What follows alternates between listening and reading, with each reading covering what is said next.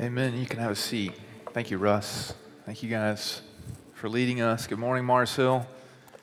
As Russ read, we're in Exodus chapter 20. We're in and on to the second commandment, and thankfully and helpfully, Russ reminded us these are God's words to us. And if you remember, the Ten Commandments, uh, the, the original language says 10 words, and these are 10 words about God's covenant love. And so they're rich with marital language, with spousal love. They're rich with his affection for his people. And we see that in verse 2 as well, in, in the fact that he rescued his people and he rescued them for relationship. Last week we saw that God alone is God, that there is no other God, that he alone must be worshiped, that we can have no other gods. And this week, what we're going to see is that he has a specific way in which we must worship him, that we cannot worship him by any other means than by the image by which he reveals himself and how he reveals himself to us. Last week we saw that he alone is God. This week we see that he demands exclusive worship. We're going to see the natural flow of the text this morning. There's really four things here. The command is obvious, it's in verse 4. And then we're going to see the motive. The command we need to understand. What does it reveal about God? What does it reveal about us? But then we need to see the heart again, the heartbeat behind, the motive behind the command. And that's in verse 5b. And then this is the first command, the first word that has consequences. It has a warning in, in 5c down to verse 6 a positive consequence and a negative consequence. And then we need to see the remedy. How do we worship God with all of our hearts, with all of our souls, with all of our minds, and worship Him rightly? And He's provided us a remedy and a way for that. So let's understand the command first. And this is in verses 4 and 5, the first part of 5. You shall not make for yourself a carved image or any likeness of anything that is in heaven above, or that is in earth the earth beneath, or that is in the water under the earth. This is an emphatic, comprehensive command. Emphatic, it starts just like the other commands. Lo, it means absolutely no other gods, no idols, none. It's emphatic, but it's also comprehensive. And it's profound how comprehensive it is. Those of you who are lawyers in the room or legal analysts, you're going to love the language of this text because it covers all of its bases. There is no loophole, there is no gap. He starts with carved image. The Hebrew word behind that is the Hebrew word pesel, and it means idol or a hewn or carved image, something we craft, something we, we, we make, we, we fashion. We do typically in this context out of wood or metal or stone. It's something that we craft. It's a crafted idol, maybe out of wood or stone, which immediately tells us that an idol can be material. And that's often what we think about. When, when, when you ask the question, what comes to mind when you think about an idol, you typically think of, of a block of wood, something fashioned that people bow before. I, I had the chance to go to one of the largest Hindu temples east of the Mississippi, just south of Chicago, one time. And you go into this Hindu temple, and there's niches. It's a room this size. And there's niches all around the room, and in each one is a carved image of a different God and people laying prostrate before those idols. That's often what we think about with idols, but the text goes further than that. It's not simply a crafted, carved object, it's also, it also can be immaterial. We see that in the next phrase you shall not make for yourself a carved image or any likeness. The Hebrew word there means real, physical, or imagined, immaterial material or immaterial. An idol can be physical or it can be emotional. It can be material or immaterial. It can be something that we can see with our own eyes. It can also be something that's in our heads, psychological, and in our hearts. And this is getting closer and closer into us and into our hearts. This is starting to step on our toes now. So it can be a carved image or it says any likeness. And this is also goes further. It shows us that it's possible to make an idol out of anything. And here comes the comprehensive nature of this. Out, don't make a, a carved image or any likeness of anything in heaven above, or that's in the earth beneath, or that's in the water under the earth. That's comprehensive. That means anything out of creation at all. Anything that is not God is not deserving or worthy of our worship. Anything, physical or immaterial, material or immaterial, emotional, psychological, heart, head, whatever it may be, it's possible to make an idol out of anything. And the text is telling us that there can be nothing that can receive our worship, our love, our devotion, our commitment, our spousal love other than God Himself. So, an idol is anything material or immaterial, physical or emotional, that's not God that we give our hearts to, that we give our emotions to, that we give, as we'll see in the text, our worship to. I appreciate the British preacher Martyn Lloyd-Jones in his definition. He says this Any, An idol is anything in our lives that occupies the place that should be occupied by God alone anything that holds such a controlling position in my life that it moves and rouses and attracts so much of my time, attention, energy, and money. An idol can be anything. This command is not just limited to those people in those days, this command is even for us today. That it comes right here, front and center, to our own eyes, to our own hearts, to our own minds. This isn't just a command about making, though. This is a command about worshiping. And this is important. And that's what we see in the next part of the text in verse 5a. It says, You shall not bow down to them or serve them. So make no hewn image, crafted, physical, material image out of anything immaterial, out of anything in creation, and don't bow down and serve it. Those are terms of worship. To bow down is a physical act of prostrating yourself, of, of serving. It, it, we saw that early in Exodus. It means to worship, it means to honor, revere, to prioritize. Let nothing be priority to you in your heart and your life other than God and God alone. Let nothing capture your attention, your affections, your heart, your love, your time, your devotion other than God and God alone. And what we see here, because of these terms of bow down and serve them, this is not just a command about making something. This is not a command against making art. Thankfully, otherwise, Bobby's in trouble this morning. This is a command about worshiping, about bowing down. Later in, in Exodus, they're going to be told to craft, to create, to make a tabernacle. And in that tabernacle, to craft, create cherubim, and to craft and create an ark, and at no point is that forbidden. They're told to do that. But at no point do they worship the tabernacle, or can they worship the tabernacle, or the cherubim, or the ark. On the ark is an empty seat, the mercy seat, and there is no image because the mercy seat is supposed to create a longing for the one who will soon sit on that seat for the one that is the true image of God, Jesus Christ. And so, what we see here immediately is here Yahweh is telling them, make no idol, real or imagined, of any sort, of anything at any time. Lawyers, I told you you would love this. It covers all the bases. And give no idol. This is the heartbeat of, of this command. Not simply about making, but and give no idol your heart, love, loyalty, or allegiance.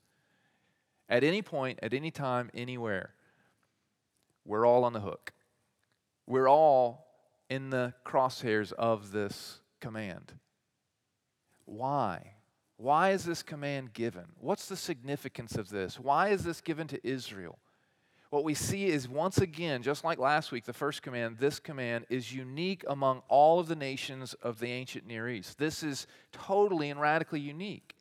Why? Because in the ancient Near East, every nation, every country, attempted to craft idols in order to identify their gods.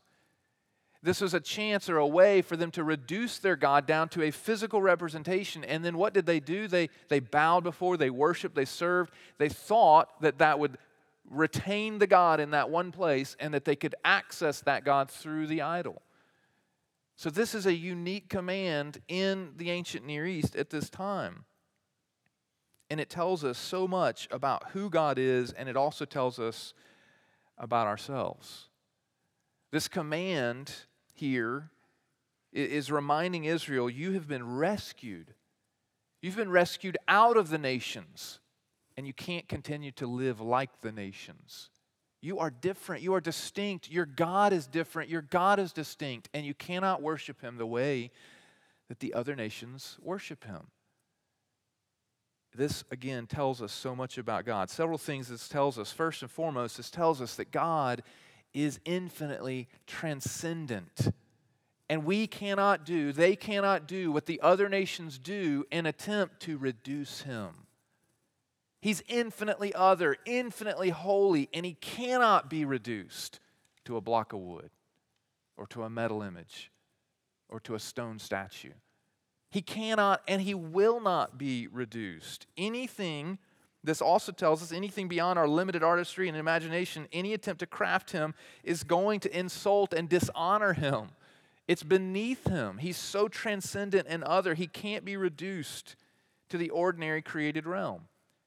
He can't be reduced to time and space. He is the transcendent, extraordinary God of creation, and he stands outside of time and outside of space.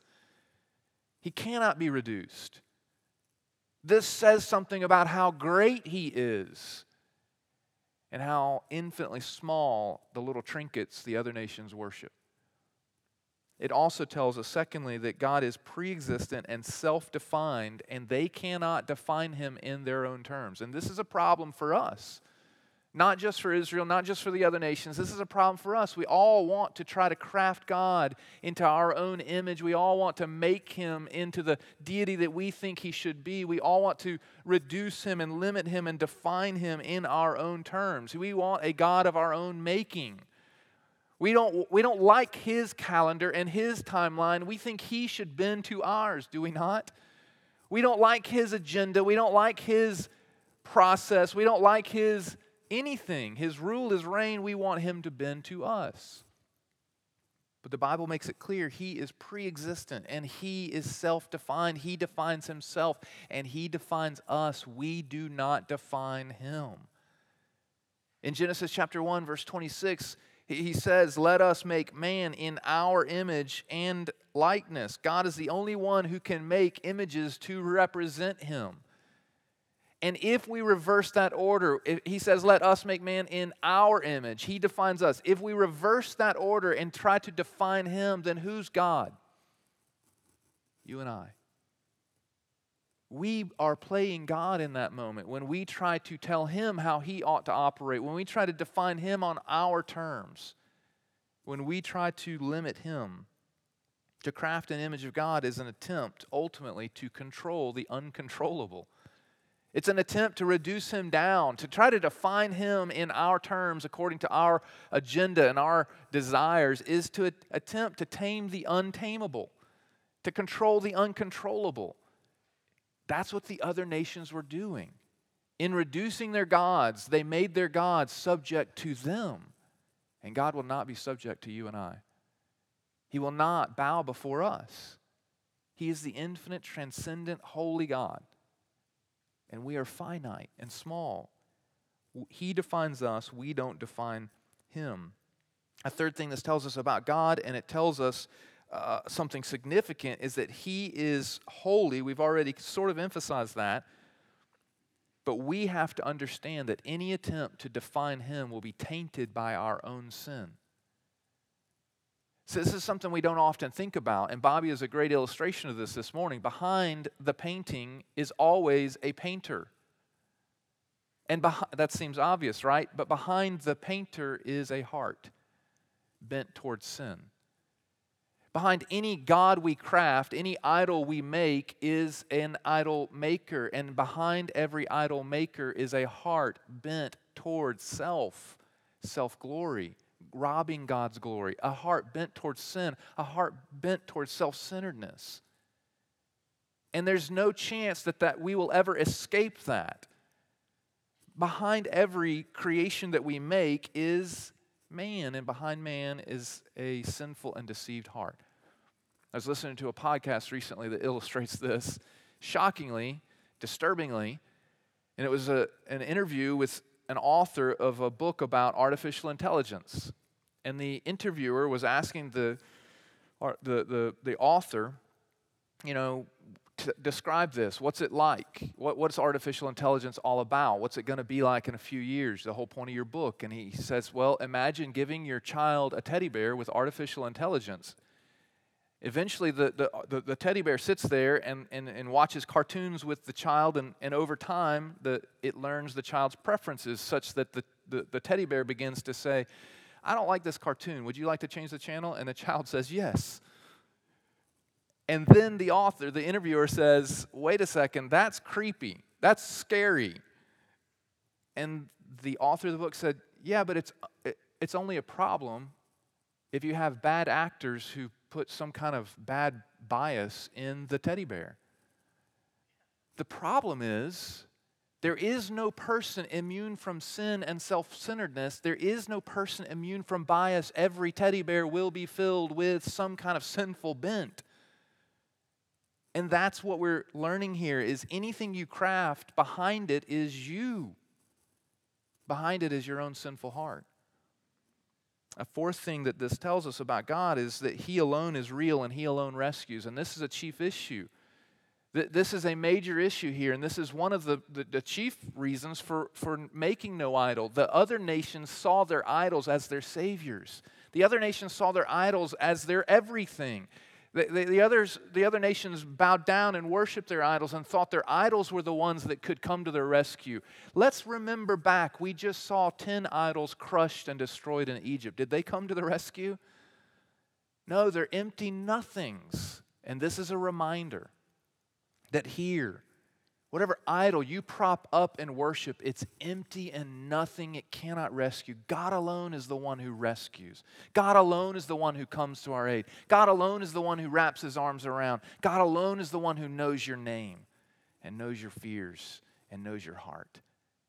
This is such a profound and important warning because this plays out throughout the Old Testament, throughout the New Testament. There are constant reminders that idols are nothing, they're empty nothing. Psalm 115, 5 to 7. The, the psalmist says, Idols are deaf, mute, blind, powerless, empty, and lifeless. You think he's trying to make a point? They're nothing. They cannot rescue, they cannot comfort, they cannot soothe you. They're pacifiers that will do nothing for you. God alone will rescue. Jeremiah 10, 4 and 5 gives even more vivid language. It says, An idol is lifeless and powerless. They have no will or power to do good or to do evil. And then the descriptive language they're like scarecrows in a cucumber patch. Love that language. Nothing what, what does a scarecrow have? What, what do we have to do for scarecrows? We have to pick up the scarecrow. We move the scarecrow. We place the scarecrow. We are giving the scarecrow power. It has no power, it can do nothing for you. And then, in one of the most extensive texts on idolatry and on idol making and idol crafting, Isaiah 44 9 to 20 says that an idol is worthless. Who makes an idol that profits nothing, Isaiah says? They're deceptive. We can't see that we make them out of created things made by the infinite creator. The idol maker takes a block of wood. Be- before that, he, he plants a seed, he, he watches the, the tree grow, the water comes down, it waters the tree. He takes the tree, he takes an axe to the tree and cuts it down, and then cuts the wood in half, he has, he's deluded. He has no idea that the thing that he's worshiping was given, created by God. The water given by God, the tree grown by God, the seed made by God. He is worshiping the created over the creator. And then what does he do? He takes the, the block of wood and he cuts it in half. And he has a deluded mind. He does not understand that what he's burning for food, he's also crafting to worship. He is clueless. An idol is an empty nothing, and they give us nothing in return.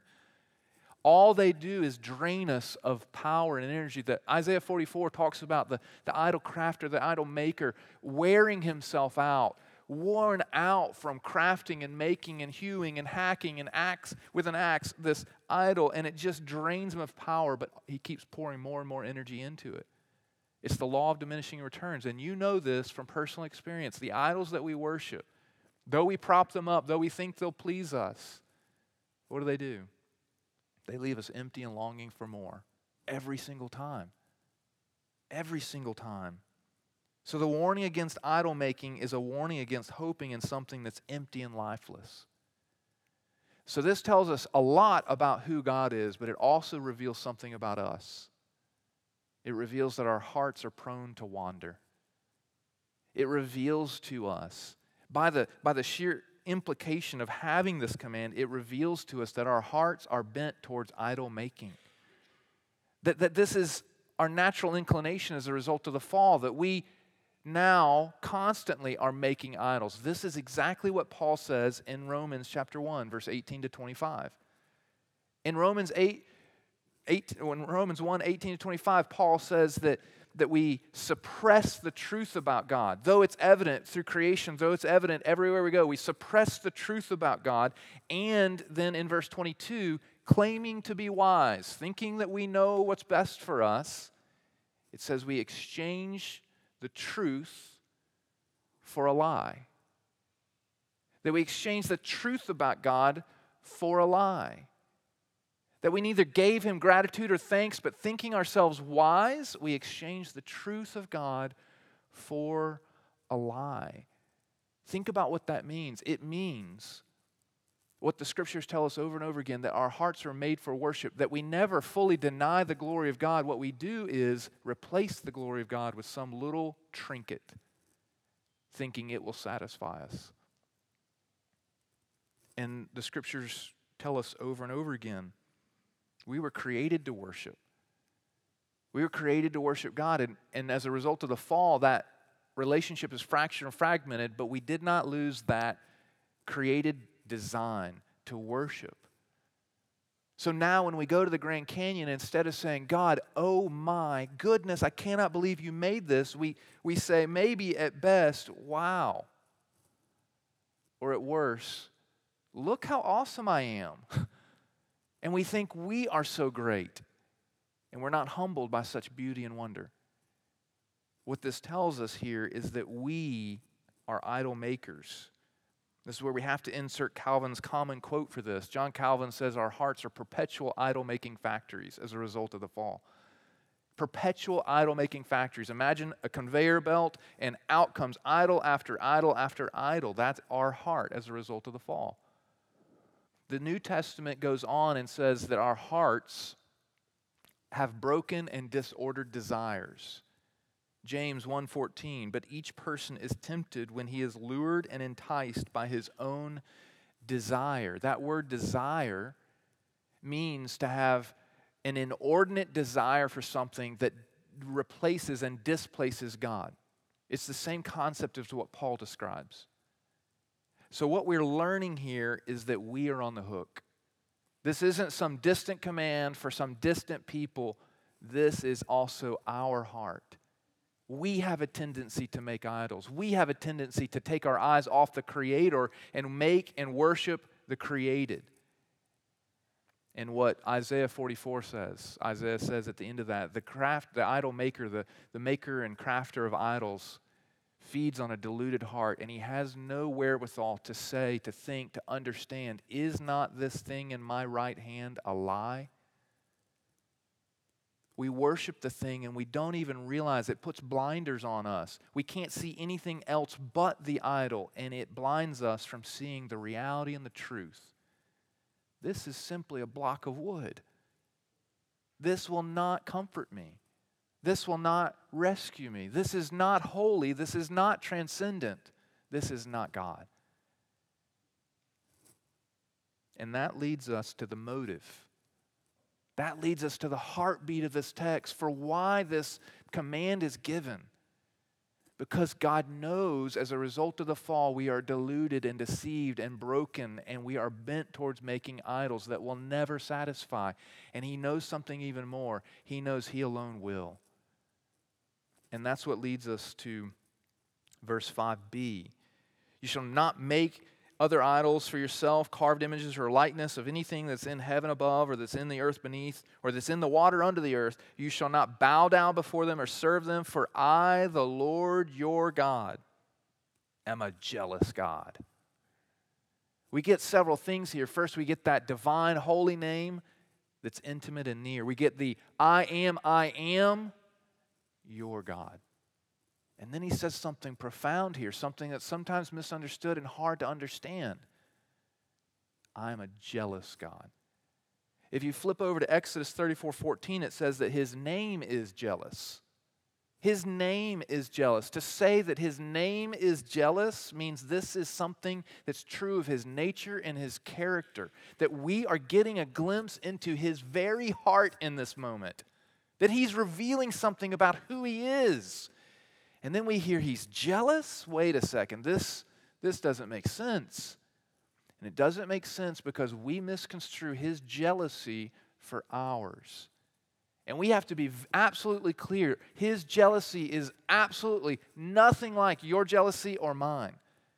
He, everything he is, he is good and righteous. In every characteristic we learn about him, he is good and righteous in that characteristic. Everything we know about our characteristics, it's tainted with sin.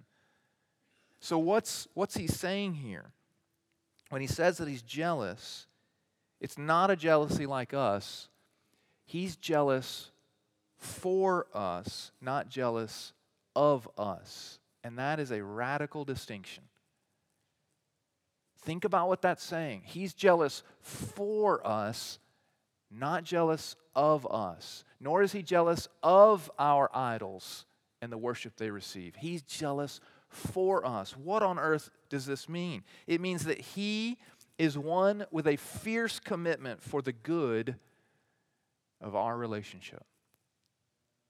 To say that he's jealous in this context means that he has a fierce commitment for the good of another. The, the other, our form of jealousy, is childish envy. We want what we can't have. What he's saying here is something radically different. He's saying he is fiercely and exclusively committed to this relationship. And he will kick down any door and step on any neck to rescue us. He loves us and He wants us. And He knows what is best for us. And that little block of wood trinket that we bow before, or that little approval that you want from someone or something, is nothing. But He is everything. This is a jealousy for our good. This is a, the, the closest equivalent that we might be able to understand is zealous. He is zealous for us and for our good and for this relationship. He, he, it, this word, this is a, a, another reason that we talk about these 10 words in marital language. This word is primarily used in the Old Testament to refer to a marital jealousy. The jealousy of a husband for his wife, not simply for, for her and what she has or or that this selfish envy of someone else who might get her attention. He's heartbroken that she would be so deceived as to go to another, and he will go through any wall to rescue her. That's what we're learning here. Maybe another way of understanding this for those of you that are parents in this room heaven forbid if your child is ever abducted. What would you do? With investigators in the room saying, Ma'am, sir, I know this is traumatic, but if you'll just give us some time, let us do our job. No. You're going to go Chuck Norris on somebody. You're going to go Liam Neeson. I have a special set of skills on somebody. You're going to take things into your own hands and you're going to kick down any door. And you're going to do what it takes to get your child back because you are jealous for them. You are zealous for their good. You desire for them to not be abducted and under the rule and reign of someone else. You desire for them to be in, at home, at peace, safe in your arms. That's what he's describing here when he says that he is jealous for this relationship. He has an infinite love for us and an absolute intolerance for rivals. And He wants us to experience all of Him, not the knockoff trinkets that we worship. You guys ever ordered anything from Oriental Trading Company?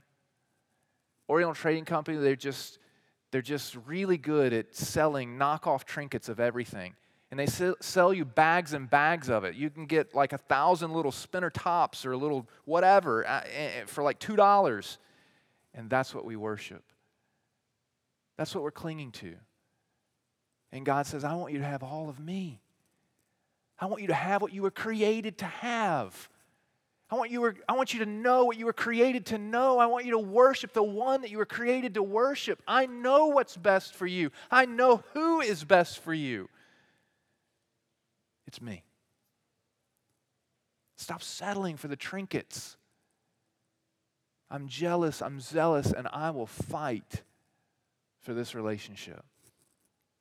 Once again, we are getting an unbelievable glimpse into the very heart of our God the very heart of our God who's issuing this command. It's an emphatic command not to cling to empty, lifeless, trinket, hopeless idols that cannot rescue. It's an emphatic command to come home. Cling to me, the one who loves you, who knows you, who rescues you, who cares for you, the one who knows everything about you, the one who will fight for you. God is announcing here that He takes this relationship seriously, that He's not indifferent to this relationship. Let's reverse this. If God were indifferent to this relationship, you know, you can do whatever you want. Is that love? That's not love. That's not commitment. That's not zealous joy. That's not fighting for. That's indifference. And what he is announcing here is he is not indifferent to you and I. He desires for us to experience all of him, and he expects for us to respond in kind. And that leads us to this first command with a consequence, with a warning, in fact, for both disobedience and obedience. There's a consequence for disobedience and a consequence for obedience in this. And it's great news in verse 5c and in, verse 6, beginning in verse 5c, the latter half of 5, it says that, that we can make no other idols, that we can have no other likeness or, or, or any, of anything in heaven and earth. For I'm the Lord your God, am a jealous God, visiting the iniquity of the fathers on the children to the third and fourth generation of those who hate me. This tells us two things. First, idolatry has a legacy. That our disregard for God is passed down, it has a legacy. He's opening himself to Israel, and they must open themselves in kind. This is an intimate relationship that they are entering into. And if they don't have the same zealous, exclusive commitment to Him, it will not just affect them, it will affect their children. Think about what he's saying here. If they are only half hearted in their commitment to him, they can expect their children will not be far behind. That their covenant faithfulness matter not just for them, but also for their children. This is a warning. This is an eye opening warning. That what we worship is passed down. If you worship safety and security such that you squeeze your children to death, they will either adopt your idol of safety and security or they will react to it and they'll go in the opposite direction. If you worship pleasure in pornography to such a degree, your children will either inherit that worship of pleasure or they will react against it. I worked with college students for 20 plus years, and I've seen it time and again in girls longing for the love and affection of their father, but their fathers were distracted day in and day out by the pursuit of pleasure. Our worship has a legacy. If you wanted a case study for this, study the book of Judges. It, it, it's a case study over and over again of generation after generation adopting the idols of the parents, adopting the idols of those who went before them. And over and over again, it says, and, and they did what was right in their own eyes. Why? Because their parents did what was right in their own eyes. This is a stark warning, but there's a second thing it tells us here in this warning the next generation will not get a pass. Just because they inherit their idols from their fathers, their parents, just because they repeat the same sinful activity does not mean they get a pass. And this is sometimes why this is often understood. Some, some look at this and say, well, isn't that kind of unfair that God would punish the innocent? The innocent generations. They're not innocent. The text tells us this visiting the iniquity of the fathers on the children to the third and fourth generation of those who hate me. Love and hate in this context is just like Jacob I loved, Esau I hated. It, those who choose me, those who regard me versus those who do not, those who disregard me. The next generation will disregard what we disregard, and they will value what we value. And here we're learning in this, this other part of what we're learning here is the next generation will not get a pass. Deuteronomy 24 16 makes it clear that the fathers will not be punished for the sins of the children, and the sins of the children, or the children will not be punished for the sins of the father. What we're learning here is that each person will be responsible for their decisions. But why does the next generation make the decisions that they're making? They're making them, they're worshiping the idols, they're bowing before them, they're going after what is right in their own eyes because their parents did it because their parents did not centralize, prioritize God and God alone. This is a stark warning. You know what's really interesting here? Is this ought to then rouse our jealousy for their good. It ought to rouse us. If that's the case, I don't want them to be enslaved to what I've been enslaved to. I don't want them to prioritize the things that I've prioritized and have not that brought nothing, no pleasure, no life, no good. I want them to know the I want them to know the God of the universe. It ought to rouse our jealousy for them. Our zeal for fighting for them and protecting them and leading them into the worship of the one true God, such that they're not, they are fully satisfied with Him and nothing else. So there's a warning here for disobedience there's an amazing promise, amazing promise, profound promise for obedience. It's in verse 6. While we see a consequence and a warning, God's ultimate desire is revealed in verse 6. His very heartbeat is once again revealed in verse 6. Visiting the iniquities of the fathers on the children of the third and fourth generation of those who hate me, but showing steadfast love to thousands of those who love me and keep my commandments. If they will cling to this covenant and take no other God, no other idol, if they will regard God, prioritize Him, bow before Him, obey Him, submit to Him, there is a consequence for that, and it's a glorious consequence. They will get His warm embrace and intimate rescuing love which they've already received, they'll continue to receive it, and it will trickle down and overflow into not the third and fourth generation, what the text says, the, the thousandth generation. The text reads, in, in most translations, it will he will show steadfast love to thousands as though it's thousands of people. The, the language literally means thousands of generations. There is an extreme contrast being made here. That he will that, that the next, the third and fourth generation will receive the, the, the punishment for their continued disobedience. But his steadfast love for those who regard him and prioritize him and bow before him will extend not to the third or fourth, but to the thousandth generation. I can't say the word. They will experience his embrace, and the next generation, the next generation, down to the thousandth generation, will receive his embrace as well. What we're hearing here is his true heart, his ultimate desire, the depth and the length of his grace and his love. How do we know that this is, this is just such a profound promise, that it's extraordinary, that, that his commitment, how do we know that this is his true heart, what he ultimately desires? By the word that he used here in verse 6. It's a phrase in our English translation, but it's one word in the Hebrew. Russ said it earlier when he was praying. It's hesed, and the phrase is steadfast love. Steadfast love, the Hebrew word is hesed, and what it means is he will show his staggering, overabundant, never ending, covenant loyal love to thousands upon thousands of generations. This is the love that He desires for us to understand, to comprehend, to be melted by and moved by, to, be, to, to, to, experience. This is the love that He desires to work in us and through us to the next generation, the next generation forever. This is what we were created to know, to worship, to walk in, to experience. It's His staggering, overabundant, never ending covenant love. He reverses this promise in, in Exodus 34, verses 6 to 7.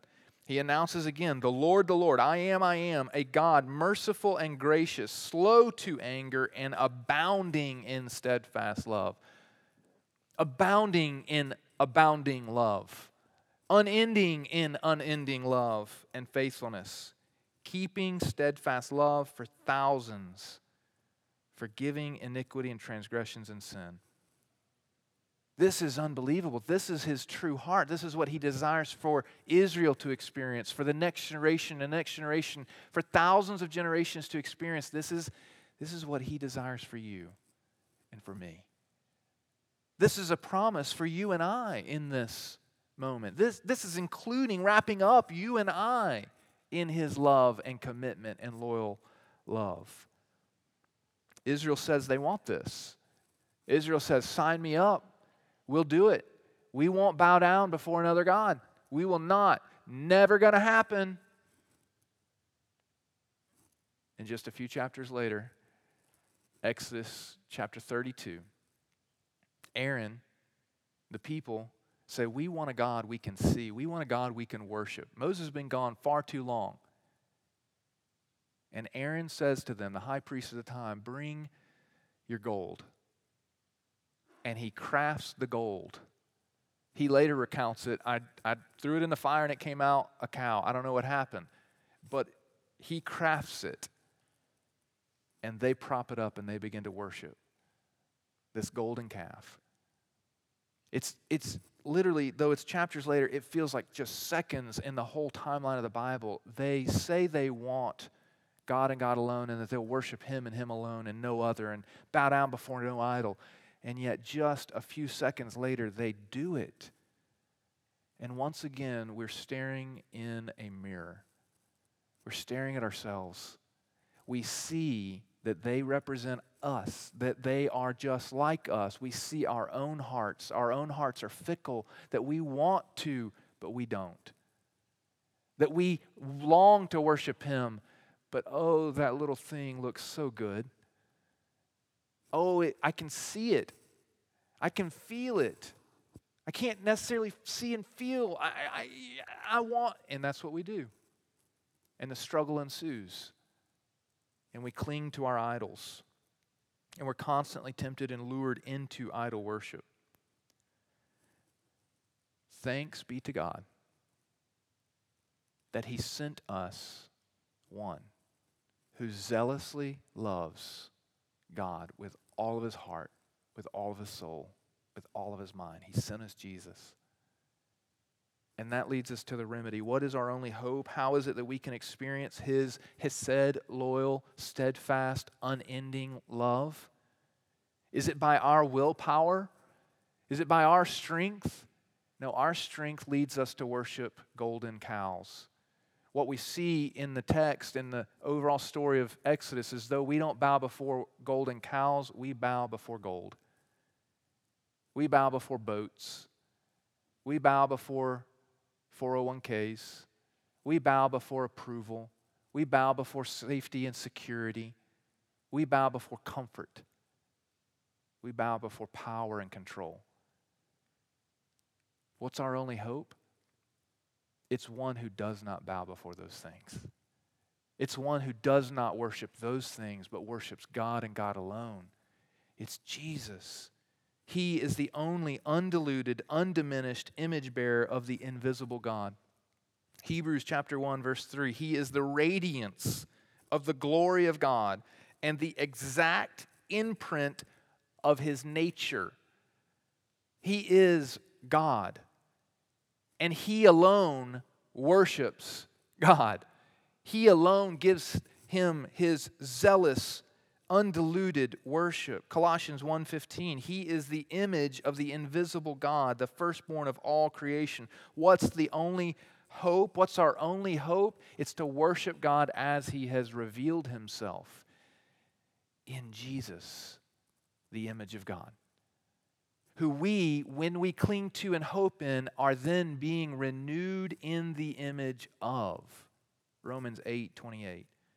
Jesus is the only one with rightly ordered desires that are perfectly set on God and God alone. Jesus is the only one who loves God with a fierce and zealous loyalty. He is the only one who loves God to this degree, even to the point of death. Is he your hope and righteousness? Is his zeal your zeal? In other words, have you confessed, I don't have that kind of zeal, but Jesus, you do, and you're my only hope? I don't love God with all my heart, with all my soul, with all my strength, with every single moment of every single day, undiluted. No, I don't not make idols out of anything under creation, in creation, under God. I, I, do it every single day. I turn my heart towards other things every single day. I see God and then I chase after squirrels, whatever it may be. I chase everything. I don't. But Jesus, you do, and I hope in you. If you don't, if, if, if, if you're not my hope, if you're not my righteousness, if it's not by your zeal, then I am doomed. You're my hope and you're my righteousness. If so, the Bible tells us that we are then in Christ. And do you know what we receive? Among infinitely other, in infinite other treasures, we receive his zeal. Our hearts of stone are replaced with hearts ablaze with the fire, with the love of God. It doesn't always feel like that, but it's there, it's true what, what we receive if we are in Christ is His unsurpassed power at crushing and dashing idols. That power is at our disposal, it is ours now. What we receive is His gentle grace at uprooting the idols of our heart. This is what we receive in Christ His power and His gentle grace. So let's end with some practical application here. How if we're a follower of Christ, can we uproot and displace the idols of our heart? The little trinkets that we worship, the approval, the safety, the security, the gold, the stuff. How can we uproot and displace them? Well, obvious answer we have to begin what we've already said with Jesus. We have to look to the author and perfecter of our faith. Hebrews chapter 12, verse 2. We have to look to the one who initiated our faith, who set our hearts ablaze, after the love of God. And we have to look to the one who is the perfecter. That word perfecter means he brings to completion what he begins. Meaning, right now, he is working in you through the power of the word. That every time you come to the word, he is chiseling away at the idols of your heart, awakening you to the truth that God is infinitely holy and, and worthy of all your worship, and your little trinket is worthless. And this is the power that changed people groups and people, people groups and nations in the scriptures. Paul commends over and over again. Thank God that you threw down your idols and clung to Jesus, clung to God, who is worthy of our infinite love. We look to the author and perfecter of our faith. We cannot remove the, our idolatrous heart by willpower, nor can we grow in displacing our idols by our own strength alone. We have to look to Him and His strength. It begins with Jesus. It seems cliche, it seems Sunday school, but it is the answer. When Paul tells Timothy to be strong, he doesn't just say, Timothy, come on. He doesn't just say, Timothy, be strong. He tells Timothy in 1 Timothy 2 to be strong in the grace that is in Jesus. Be strong in the grace that is in Jesus. Be strong in the gospel. Be strong in what Jesus did for you. Look to the cross. Look to his power. Look to his love. Look to his lavish, extravagant grace. Be strong in the grace that is in Jesus. The writer of Hebrews says it in, in Hebrews chapter 13 be strong in grace. In Ephesians chapter 6, when he's telling the church at Ephesus to fight sin, he doesn't say, come on. He doesn't say, be strong. He says, be strong in the strength of the Lord. In other words, fight sin, but fight it with the power of Jesus. The same power that raised Jesus from the dead is yours, available to you to smash idols in your heart. Use that power, leverage that power, preach that power to your idols. You, idol, are nothing and you are not powerful. You are infinitely small, and my Jesus is infinitely strong. He is my Savior, He is my rock, He is my power, He is the one I will hope in. That is our strength and power to fight sin and to fight idols. We start with Jesus. We don't stare at pornography and say, no, bad. We say, you're nothing. You have no power. You're a created thing. While you look amusing, you're not infinitely beautiful like Jesus. He is my hope. And then when we begin to dwell in, root ourselves in, grow in Jesus and who He is and all that He is for us, we begin to uproot and displace by identifying and naming the idols that we worship, being ruthlessly honest with ourselves. We have to examine our hearts and look at all the little trinkets that we look away from Jesus to. We have to look at the things that we, we cling to and hope in that we think will give us meaning and purpose and value. Real change begins when we identify those idols, when we name them, when we identify and name them. This means a number of things. We, we, we have to, you can't uproot what you can't identify and what you don't name. You, you have to uproot this. We use the habits of grace, we use the word to do this, we use prayer, we use community. We lean on one another. Do you see any blind spots in my life? Do you, we, we, we read the word, we pray, we ask God to search us, to reveal our hearts to our, ourselves, and we ask examining questions, testing questions. Questions like these What holds title to your heart? What gets your greatest allegiance such that you're tempted to ignore and even possibly disobey God? What gets your greatest allegiance? What gets the bulk of your attention? What gets the bulk of your time? What gets the bulk of your money? Where does your mind go most freely and most often? Or maybe we consider our worries and our fears. What do you instinctively cling to in moments of crisis and trouble? What do you grasp? What do you run to? To soothe yourself, to give you peace, to give you comfort. What pacifier are you sticking in your mouth to make you feel safe and secure? What makes your heart gasp at the thought of losing it? What do you most instinctively cling to in times of crisis? Or consider your anger and frustration. This is another great test. Consider what makes you so upset, what makes you so angry. What are you really after in that moment? What are you really longing for in that moment? Why?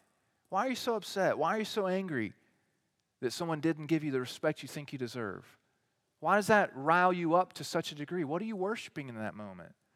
So we ask these examining questions, and when Jesus reveals these things, the Spirit reveals these things, the Word reveals these things, community reveals these things. When these things are put before our eyes, we confess.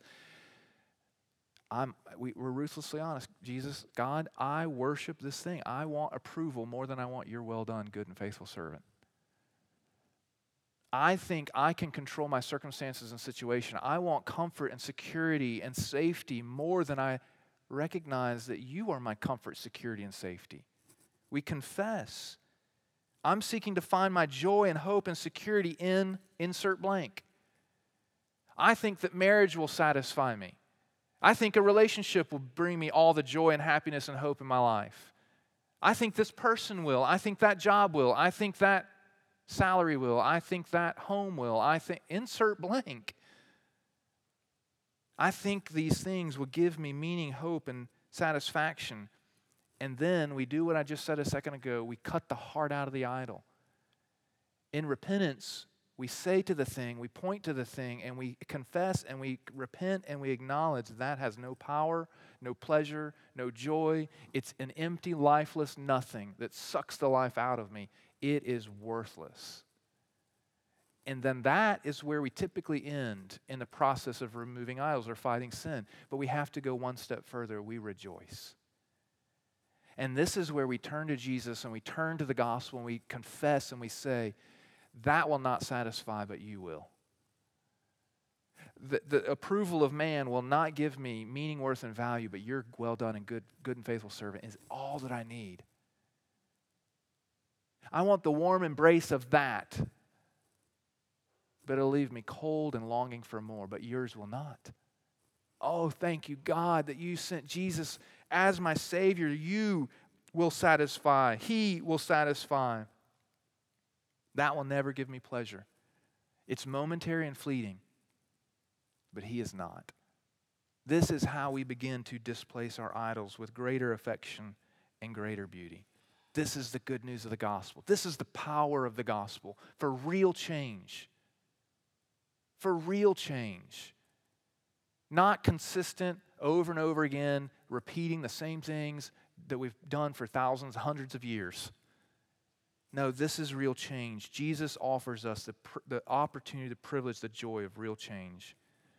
This confession here is that we, this, this command here is that we can't have other gods and we can't worship Him however we want, but we can have all of God and we can have him in how he reveals himself Jesus. This is the good news of the gospel. Let's pray. Heavenly Father, thank you so much for your word. Thank you so much for your son. Oh, thank you so much for the power, the, un, the unsearchable riches that are in Jesus. Thank you so much for your jealous, zealous, committed, exclusive love for us. Even when we don't see it, even when we don't feel it, even when we are deceived. You're fighting for us. You want us. You want our hearts. You deserve our worship and our hearts. Lord, may today your word strike our rock hard hearts like fire and like a hammer. Holy Spirit, may you use your word in power to convict and to awaken and to bring real change, gospel change, gospel growth in all of our lives. Thank you, Father, for your word. We pray these things in Jesus' name. Amen.